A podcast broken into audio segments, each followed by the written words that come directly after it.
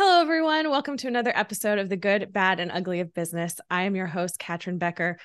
Oh, man, today's episode is going to be great, you guys. You know, we like to say around here that a smart man learns from his mistakes, where a wise man learns from others.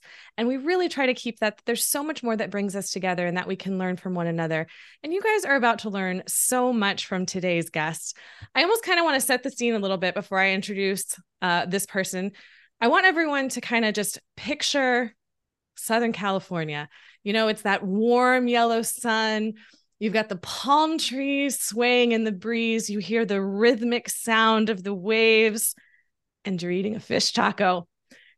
Only could happen in Southern California with Wahoo's Fish Tacos. And I have the honor and pleasure to bring Wing Lam, the founder, with his uh, co founders, his two brothers, here with you today. So, Wing, welcome to the show. Well, thanks for having me. Welcome to Southern California in spirit. exactly, exactly. I mean, with the power of our mind, we can imagine ourselves anywhere. So, I want to do a just a littlest bit of history because for those people who might not have had the pleasure of eating at Wahoo's or being familiar with the story, I want to kind of bring them up to speed, but I really don't want to settle there because I think there's so much more than just the start of the story. But the base is it's you and your two other brothers Chinese born, raised in Brazil, moved to Southern California and thought, you know what we need? We need more fish tacos here and really to support that surf culture. So I'd love to hear a little bit more in your words of kind of what those early days were like. Well, yeah, I call it in the early days, everybody loves the idea of eating something, but in the mix, you need somebody that can actually make it. Right. so I would say the rite of passage for a Southern California surfer, I would say from Santa Barbara all the way down to the border in San Diego. The first road trip that anybody took, you have to drive because uh, you know most people can't afford to fly on their first surf trip.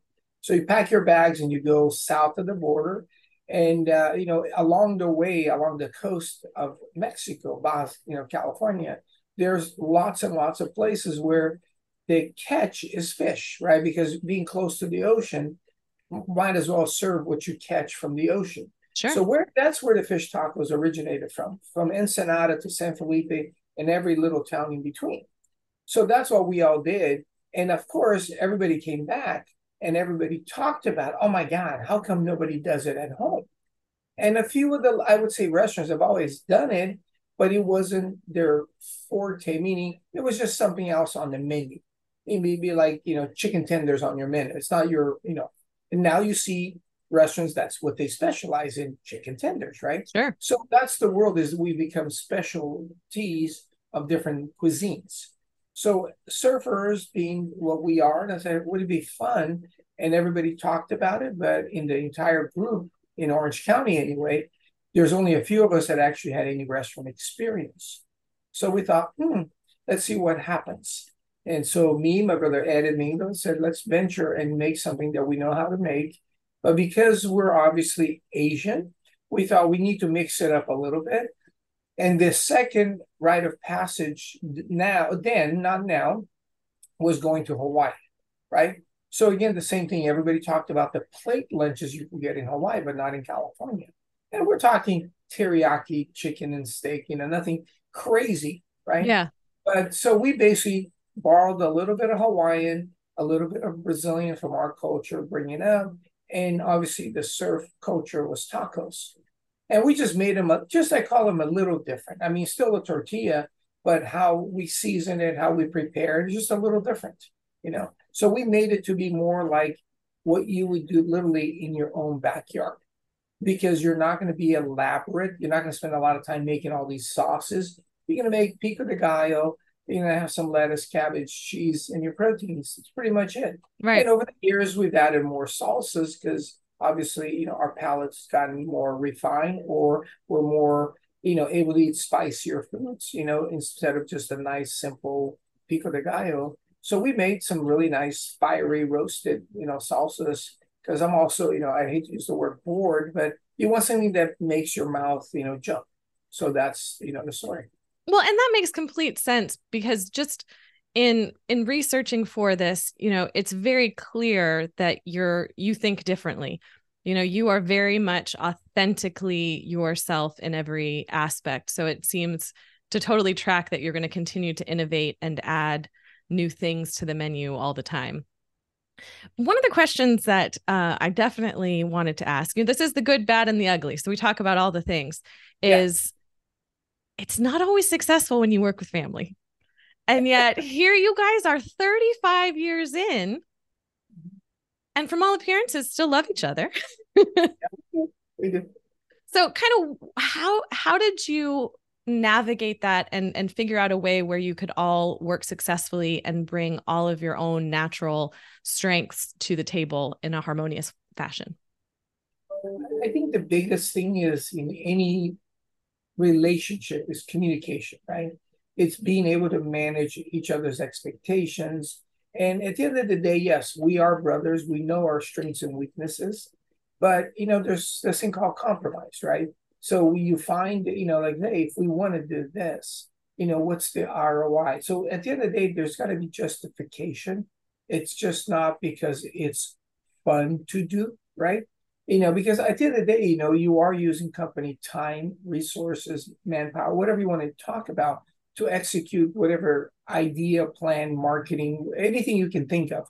You know, so you have to be able to communicate because you got to make sure everybody's on the same page, right? at the end of the day, yes, we're all trying to get more traffic, you know, better, you know, increase our average checks, all the things that every business does. But then you got to talk about was what's the impact, right? I mean, what's the give and what's the get? Because anytime you raise prices, for instance, yes, naturally your average price may go up, but you may lose some customers. So you may say, hey, our average just went up another dollar, but we lost 2% on the traffic. Mm. So you got to make sure there's always that balance in you know anything that you do. So the idea again is like, hey, if you're going to do this event or this promotion and you're going to use X dollars or man staff to you know uh, resources to execute, how do we measure the ROI, the impact, right? Because at the end of the day, uh, we found out early on it's very hard to do things in the store promotions that doesn't impact the customer already coming in. Mm. So it's almost like you're giving away food when you could be selling right? So we've been very adamant about, hey, anything that we do, let's try to do it outside the four walls. So if we're giving away 100 tacos, we're not cannibalizing the sales of the store that day, you know. And that makes a lot of sense. That is. And it seems like that kind of goes with the ethos of how you started. I mean, I understand that you did a lot of catering for um, surf companies like Billabong to really be yeah. building those relationships. And there was a lot it, pro- it probably was a lot on faith at that time. I mean, I can't imagine you had a whole lot of capital to just be giving away tacos. No, early on is I would say within the first two months because we opened November of '88. I still remember we had the elections the night before, so George Bush Jr. had just gotten elected, and everybody was saying we're going into a little downturn. And what do you do in opening a restaurant? And they weren't that they weren't wrong, right? Yeah. Because it was really November, December, January. It was like, oh my God, maybe this wasn't the brightest idea we've ever had, you know? So then when the opportunity came for us to do something outside the four walls, and I said, well, why not? Right? Because they weren't like lining out the door to come into the restaurant anyway. So I figured, well, let's see what happens. And anytime you can do something and not spend a lot of time and money and you can actually cover some of your expenses right so we weren't like giving it away per se we were basically trading it right mm. and uh, we found out that a lot of other companies didn't realize that we we were who we were right but the buyers the retailers that came to the billabong party basically talked to their other companies like the Quiksilvers and all that. And was, oh my God, you should have been there. It was amazing because we got to experience something with food. Mm. So then that's when we got the referrals because we didn't know you did that. And we well, of course we can do it. But my answer was like, yeah, we do it all the time. You know, we've been open, you know, three months. So we started doing other events for other companies and trade shows, um, video premieres, just anything that they wanted. I would say, hey, and at the very beginning, I would say very few companies had a budget for what we call hospitality, you know. But we said, hey, we can trade because you make t-shirts, shorts, hats, things that I can use. And that's what we did early on was a lot of bartering. And uh, uh, you know, again, it wasn't like crazy money, but the awareness of the people coming like, oh my God, this is so different. Yeah. Because before they wouldn't stop in, but now that basically they could sample for free because we were trading with the companies, the bartering, they were willing to, hey, what's the risk? We're saying, oh, we'll grab a hamburger after this anyway. But they tried it like, hmm, not bad. Different, nothing yeah. that they've seen before. And, uh, you know, so they knew a taco, but not the way we made them, right? So was, I call it slightly off. And then little by little, they started giving more referrals and coming into the restaurant. So we figured out by the summer, the first summer of 89, we actually had a nice steady clientele. And we started looking for a second location, you know, then because people like this is a really cool. You need to have like a surf shop in every surf town. So the idea was you should have a surf restaurant in every surf town. So literally a year and a half in, we opened the second location on Laguna Beach. So again, you know, great, you know, local. The surfers knew who we were because coming from you know Costa Mesa to Laguna Beach. So it was like it was. I don't want to use the word natural, but we figured that if we could support the locals, the rest would all take care of itself you know, because people like local recommendations. Absolutely. And there's something so authentic about Wahoo's. And I, you know, I was asking people about it, you know, prior to this, like, oh, have you heard of this? You know, I'm yeah. I'm here in Texas. Um, yeah. there's there's very few locations here, and uh, so many people that I talked to knew, and these people aren't surfers. You know, they're yeah. not they're not in California, even though you've expanded beyond California and you know internationally and everything. But it's just really interesting how how it's spread and how it's not applying just to Southern California surfers, but there's some sort of authenticity that's really universal and that people really respond to. Yeah, I think that what really helped us was in the action sports world, we call it the surfers hang out with the skaters, hang out with the BMX and the snowboarders. So little by little, they started telling each other, right? So we started doing surf contests first and trade shows. The next thing you know, we were doing a snowboard event. The next thing you know, we're doing a skateboard event, and just kept going because somebody said, "Hey, you know that we sponsor, you know, not just surfers, but we sponsor these other sports." Yeah. And I said, well, as long as kind of fell in the action sports bucket, and it was easy for us to do things because it was all the same brands, just different athletes and it just kind of started evolving. And at a certain point, around 2000, you know, as we call it, uh, we started getting into this other crazy sport as we get older called golfing. You know? and one of the things that happens when you golf is there's a lot of celebrities involved in order to raise money for charities, and golf tournaments is a great way to raise money for charities. Absolutely. And along the way, uh, I met uh, Rod Carew, who happens to be the only Angels Hall of Famer. And uh, so once we did that, then again, the same thing that happened in the surf industry where other brands say, hey, you're working with Billabong, you should work with us. So as, as soon as we started doing Rod's event, then another friend said, hey, you should help my buddy Tim Salmon, who also happened to be playing. So it just kind of started growing. Then we got into the NFL thing because of the agency world that happens to be Orange County is like a hotbed for it, right?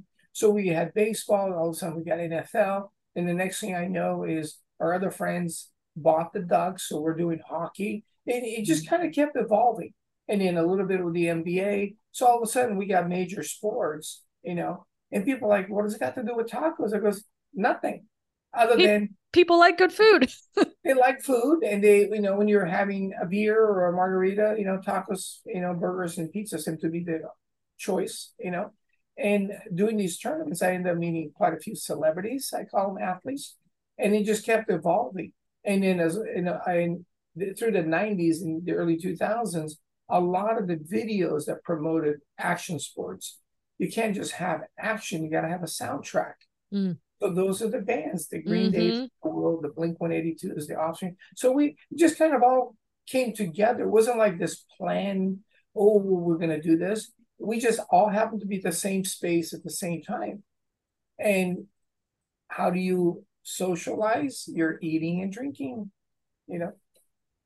And and it can apply to, you know, so many businesses. It's just about being putting yourself out there and finding out where your customers are and then yeah. going deeper as to how are they related? I mean, it's such a great analogy that you used with the surfers, then to the skateboarders, to the BMX, to the snowboarders, you know. Yeah.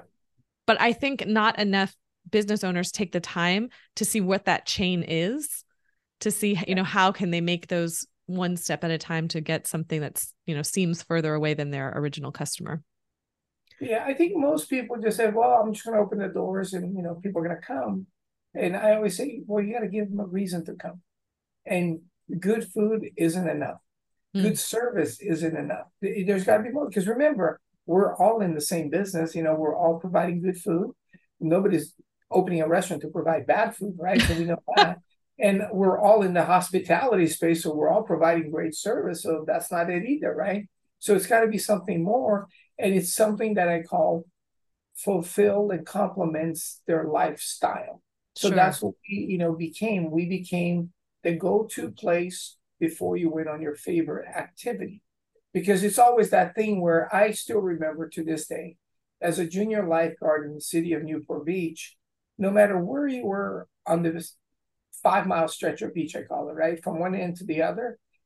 When you got hungry, you got you went to the pier and you bought a little slice of Perry's pizza for 50 cents, right? And that was it. And was it the best pizza? Probably not but it was that rite of passage, yeah. right? And it was also cost. It was all the things that happened. And to this day, I still in my head, I remember what that piece of the, the taste of like. But will it taste the same today? No, because I'm not 13 years old. Right, right. right. I, I went there. I went to school outside of um, where the Coors Brewery is. Oh yeah. And so my soft my freshman year, my sophomore year, my junior year, they always talked about quarter beers. Like every Friday there would be an event and it was quarter beers. And yeah. so I could not wait to turn 21 and go get my quarter beers. And yeah. they went up to 50 cents the year that I turned 21 and it was like 50 cent beers just doesn't sound as good as quarter beers. but it's that rite of passage, right? Yeah. You remember and and then you bring your friends because we all want to share our childhood memories with our friends. Yeah. So today, even though you're not 13, but if you still surf or you skate or you mountain bike, whatever it is that you do, it's just something that finishes the story. You know, it just that's the way you want your day to end. Mm-hmm. So if I'm part of that, the beginning or the end of your journey on a daily, weekly, monthly, whatever that is, that's all I really want to be, right? Because then every time you think about that, then you're going to include me in the storyline. You know, and it's been a great, you know, ride so far. Absolutely. And you guys are definitely far from being over. I was watching an interview and I think it was your brother Ed who was saying that, you know, you guys never started the restaurant to grow it to where it is now. It was more of corporate America wasn't for you guys and you wanted to be able to surf. And yeah. so it was a way to do that. So I mean, it it's kind of it sits on both sides because some business owners they talk about like they had to have the vision of where they were going to keep them moving but it's grown way beyond your wildest dreams so my question in that is as you grew and got new locations you know it became more than you could personally manage how did you keep the culture and the ethos of wahoo's consistent between the different locations well, the big part was we never actively went out and looked for investors or franchisees. They came to us and literally, just like dating, we spent a good amount of time, if not a lot, talking them into why you don't want to date us. Right? and they would be like, What do you mean? You don't want to sell me a franchise? I goes, No, I'm actually going to try to talk you out of it. And then you know what happens when you can't have something, then they really want it, right? Sure. So we said, well, do you realize how much work?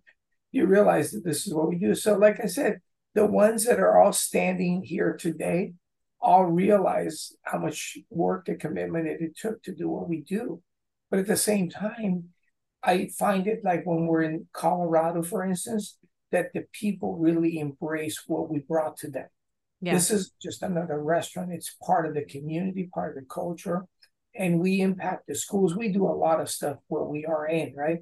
So that's the part. It's like we we want to be a part of the fabric of the community and the whole vibe, right? Mm-hmm. So it's not that difficult. Whereas if we were out there just crunching numbers, we could have been at a thousand stores today, right?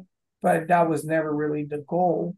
The goal was, hey, can we make good food and you know provide a place where people can hang out before or after, and also you know keep you know literally fresh, right? Because it's yeah. so easy and so much more cost effective to mass produce everything we do. So is that ever a question that you guys had to come through and debate it, or was it always you were so in alignment of like, no, this is we're fresh, we'll always be fresh.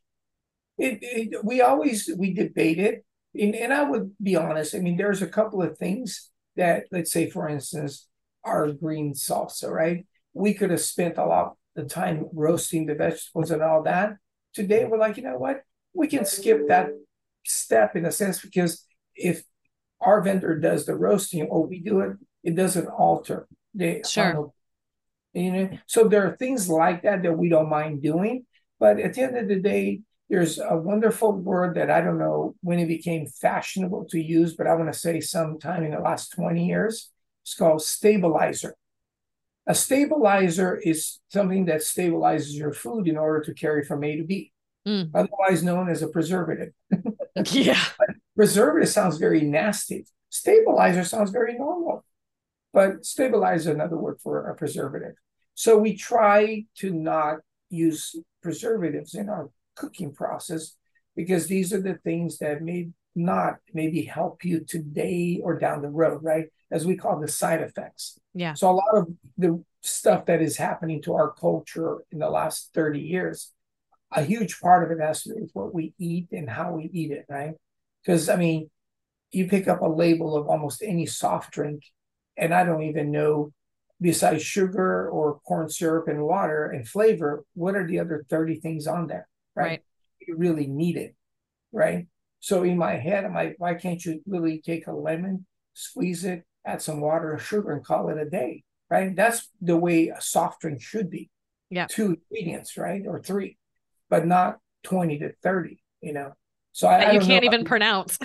Yes. And, and, and, I, and I don't know what half of them do, but they're there for a purpose to basically extend shelf life, stabilize it, and provide you with a similar experience a day in and day out.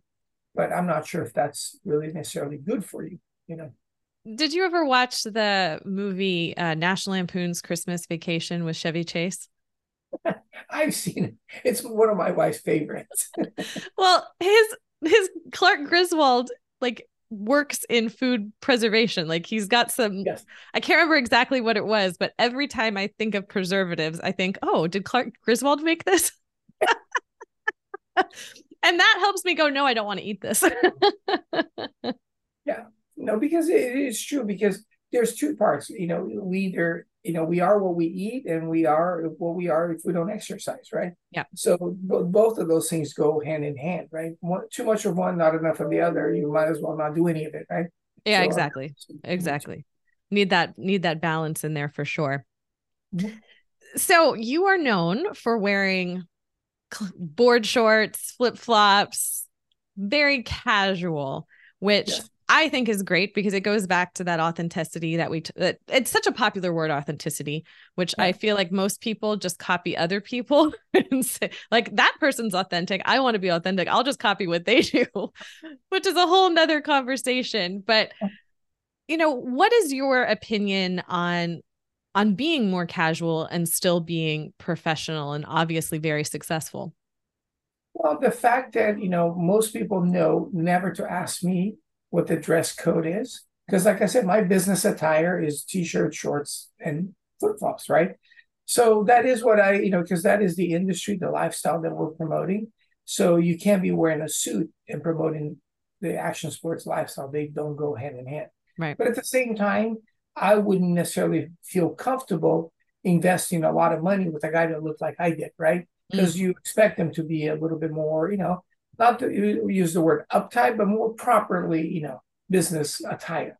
So I think there's a place and time, but I think because of COVID, I think a lot of the pants have switched to jeans. You know, uh, a lot of the ties are long gone. Mm-hmm. You know, mm-hmm. I don't see nearly as many. And then I find that the whole tennis shoe slash shoe that is made with rubber soles has become a lot more prevalent. You know, and I would say the one company that came out of COVID and probably had their best four years of you know sales is Birkenstock. I mean, stuff that is comfortable. People are like, hey, you know what? I'd rather be wearing these than these, right? Because yeah, they're comfortable. You know, wearing high heels is not, you know, good for your back. I don't think. You know? No. Uh, especially if you're going to be on your feet all day. So the nurses, all the people that were professionals, were wearing some version of a Birkenstock clog or something anyway. So they just kind of extended that.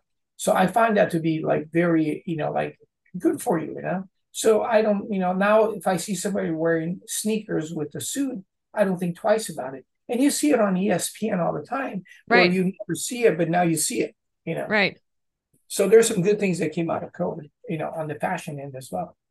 I, I, I mean, I always like to try to find where the good is in things, and of course, COVID was so hard on all. Re- I mean, it's hard on everybody, and you can definitely look at that. But I think there was a lot of good that came out of it and you know you did the california love drop where you were giving out food to mm-hmm. frontline mm-hmm. workers and, and some some amazing things there but i think and i would love to get your take on this is that do you feel that your surfing background has helped you to ride the waves of business i think a combination of the surfing and i hate to use the word faith but you got to have, you know, I call it, you can either say you can trust people or you have faith in people, right? Yeah. And again, we all know that I would say whatever the percentage of the population, we're all in it for number one. We're takers. As long as I can get what I want, do I care if I run over 100 people to get there? Most people don't, right? But I had the same, you know, you know, the Asian in me, the surfing in me, there's this thing called karma that exists around the world. And I think something to be said that when you step over somebody, somebody bigger is going to step on you, kind of a thing, mm. right? So there's always this thing about, you know, don't try to steal somebody else's girlfriend because somebody's going to try to steal yours, right? It's, it's, it's the cycle of life, right? Because there will always be somebody bigger, richer. It is all that, right? Yeah. So kind of, you know, learn that, hey, do what you can. And if you don't want, you know, as we say, do, do unto others, right, as you would have done to yourself. So don't screw people because you're going to get screwed, right? So live, you know, the good life, you know, and play as a team. Don't be selfish and surround yourself with people like-minded. And again, all the brands, all the things that you see in my restaurant is a reflection of all of us working together. Some of these brands are gone, but a lot of them are still, you know, still around. They've merged, they've acquired, whatever. But at the end of the day, we're all trying to get there at the same time. Because one of the things you learn about surfing is when you're surfing by yourself, right? you may catch all the waves in the world, but because nobody saw it, you can't share it with anybody. So you true. I mean? But yeah. if you're out there with a few friends and they see you catching that wave, then there's a whole, you know, breaking bread afterwards. Oh my God, it was so much fun. That wave was so big, so perfect. You did the perfect. So all those things, the sharing, right? But anytime you're doing something by yourself, you're kind of like, yeah, you know, nobody saw it you know, was the wave that big? You know, was the powder that good in the snow? All this stuff nobody knows because nobody was there with you. Right. So the whole idea, like eating a meal by yourself, it's okay. But when you're breaking bread with your wife or your friends, the whole camaraderie of it, you know, the whole vibe changes. And that's the whole thing. It's about sharing your experiences, breaking bread. It's that whole thing that just stays together, you know. I mean, community is obviously very much, you know, part of the the, the your fab your fabric, your DNA. I mean, mm-hmm. it comes through and comes through in everything. So, I mean, looking ahead, what's kind of the legacy that you want to have? You know, how 50 years from now, 100 years from now, what do you want people to say about Wahoo's? What do you want people to say about Wing Lam? Well, that we were always there for the community. Like, in other words, how do we make everything around us better? you know, how do we make anything that we touch better, right? Because we do, we want to improve everybody's lives around us, right? It doesn't necessarily mean you have to come and eat every day, but just the whole idea that you share the love that we share with you. In other words, if we can make something better for you, can you pay it forward for somebody else? So the whole idea is just keep, you know, this instead of being the selfish, selfish, how do we share, share, right? And mm-hmm. always keep paying it forward. I mean, most people would have thought I was crazy to go to Taylor Swift, where I could have sold my tickets for thousands of dollars and take two little kids. But guess what? To them, it was the best thing they've ever done in their lives up until that moment. Wow. And the fact that I was able to be there and share that with them, right? Yeah. That's the kind of stuff that makes you like, you know what? Hopefully they'll remember for their kids, for their friends, for their neighbors, right? So that's always the part that you're like, what? You know, and it's always like your parents driving you all the way to the mall to get an ice cream. Do they really have to go that far? But it made your day, right? Yeah. Or get you that new little outfit, whatever it is, it made it, right? It's a reward for something you deserve. So being a part of that, you know, as opposed to, oh, here's 20 bucks, go get it yourself, right? Right. It's the effort that you go through the motions and take you to the mall. Yes, it sucked spending an hour getting there and back, whatever all the stuff is. But at the end of the day, somebody says, Well, how was it? I goes, I still can't hear myself because it was so loud. 80,000 kids singing at their top of their lungs. But seeing it was like, wow, this is what it's all about. That must have been quite the experience. It was. We went to the last show of the tour.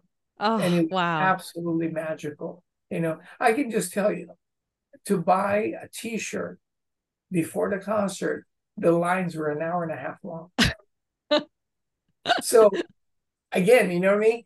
And so, what do you do? You know, I, I stood in line three different times when it was shorter. It was only about 20 minutes long but still that's an hour in lines for t-shirt. yeah. Yeah for a t-shirt but it's it's you know it's a re- representative of the memory. Yeah and those are the things you can share because again hopefully your kid is going to remember but not just your kid your kid's friends. Yeah. You know. Yeah that i mean it definitely becomes a story um, that goes on for the ages well, Wing, I want to be respectful of your time and I just appreciate you sharing all of this um, with us. I think my last question is, you know, what's your biggest takeaway from your last 35 years in business? Like, is there one thing that you wish you could have told yourself back in 1988? I think which is good and bad. You learn from your mistakes, right? So that's why we're smarter. But I would say referrals because these days it's so easy for somebody to drop your name and goes, oh yeah, her and I went to school together. We're sorority sisters. We're best friends, and that's why you should do business with me.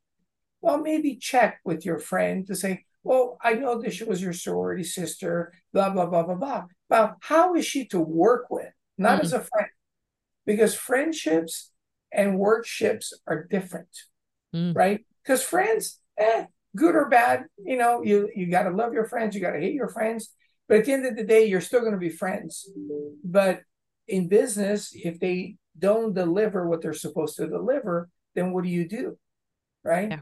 And I can tell you without a hesitation, there's plenty of people I went to high school, college, blah blah blah that I know around town. Would I do business with them, or would I just be friends with them? Mm. And that's a big line that you need to figure it out. And it's okay. It does because your friends doesn't mean you have to do business. It's better if you can because you know how and who they are. But sometimes, as we say, even our own families, they take it for granted. They're like, hey, I'm his cousin. He's not, there's no accountability there. I'm just going to do the bare minimum and get away with it. Because what is we going to do? Fire me? Mm. Right. And when you do, then it sets the tone, right?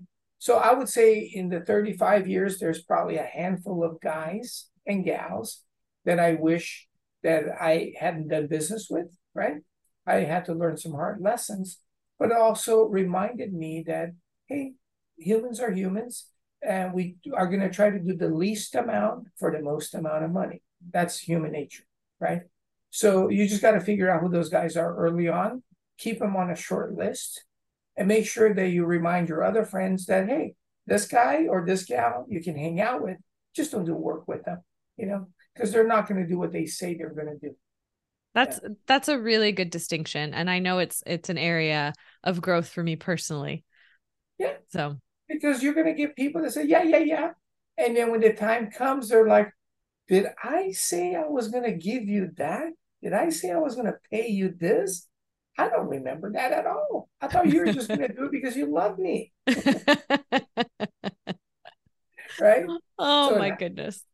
Yeah. Well, um, you know, what would be the the biggest thing that the listeners can do? You know, should they come to Wahoo's and check it out? But if there's not one by them, how can they how can they reach out? How can they well, work they from you? Go to, you know, I call it my Instagram is at Wahoo's Wing and just come to see us at the store. You know, I'm literally, you know, you're gonna see why we do what we do. And again, even if you don't come to our stores because you're in Oklahoma, wherever you are going to be that you can't get to us, just think about what you personally can do to make things and people around you better, right? As we say, leave it cleaner and better than when you came, right? And that's what we do at the beach. Don't leave your trash behind. Just leave it so that the next person can enjoy it. And even more, you know, enjoy more than you did. So that's all I do. It's like the paying forward is a huge part of my you know, life. And uh, I'm amazed at the people I keep meeting, like this podcast, because you never know who's going to see it, who's going to go, oh, you know what? I should do this, you know? Right. So appreciate, uh, be, you know, mindful and just really, you know, think about, you know, how do I do it better and for somebody else? Awesome. Well, thank you so much. I feel like my cheeks are going to be sore because I've just been smiling this whole time. Uh, and for the listeners, thank you so much for being here. It is always a pleasure. And um, you know, we just we just keep showing up and you never know what the universe will bring to us. And uh, and yeah, so for the listeners, thank you. Uh, if you enjoyed this episode, please make sure to like, subscribe, and share with your network. If there's something that you're curious about, an industry or a person you want to learn more about, please reach out and I'll see if I can get an interview with them. Until next time, everyone, thanks so much.